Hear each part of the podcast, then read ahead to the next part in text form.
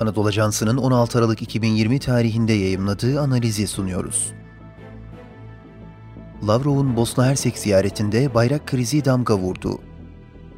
Yazan Anadolu Ajansı'ndan Kayhan Gül Seslendiren Halil İbrahim Ciğer Rusya Dışişleri Bakanı Sergey Lavrov'un Bosna Hersek'e gerçekleştirdiği resmi ziyarette sergilediği tavır tepki çekerken Rusya'nın Balkanlardaki rolünün de yeniden tartışılmasına yol açtı.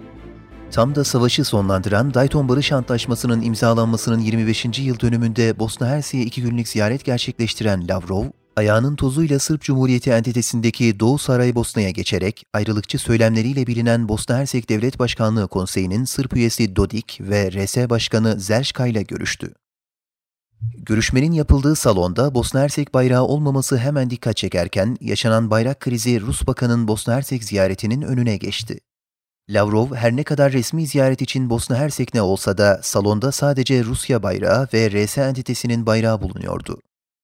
Lavrov bayrak krizinin hemen akabinde ise ülkedeki en büyük Hırvat Partisi konumundaki Bosna Hersek Hırvat Demokrat Birliği Genel Başkanı Dragon ile görüştü.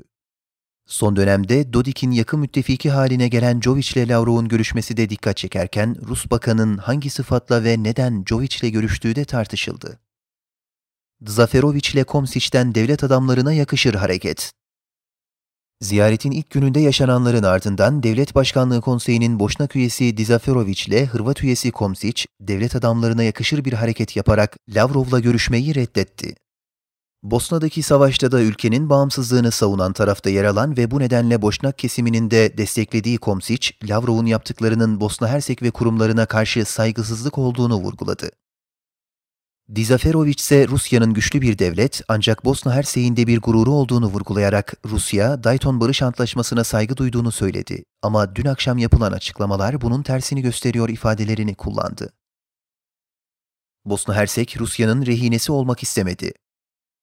Akademisyen ve siyaset bilimci Davor Gijenero, El Cezire Balkans için kaleme aldığı yazısında Batı Balkanların Rusya ile Avrupa arasında tampon bölge olması gerektiğinin fikir babasının Lavrov olduğunu belirterek, Rus Bakan'ın verdiği mesajın Sırbistan'ın bölgede liderlik rolünü üstlenmesi gerektiği yönünde olduğunu ifade etti.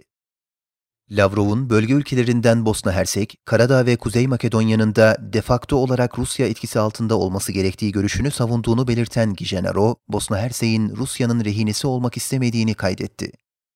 Gijenero, Lavrov'un Dodik ve Jovic ile görüşmesinin ise Rus diplomasisi için Bosna Hersek'teki planlarını gerçekleştirme yolunda en önemli faktörlerin kimler olacağının göstergesi olduğunu ileri sürdü.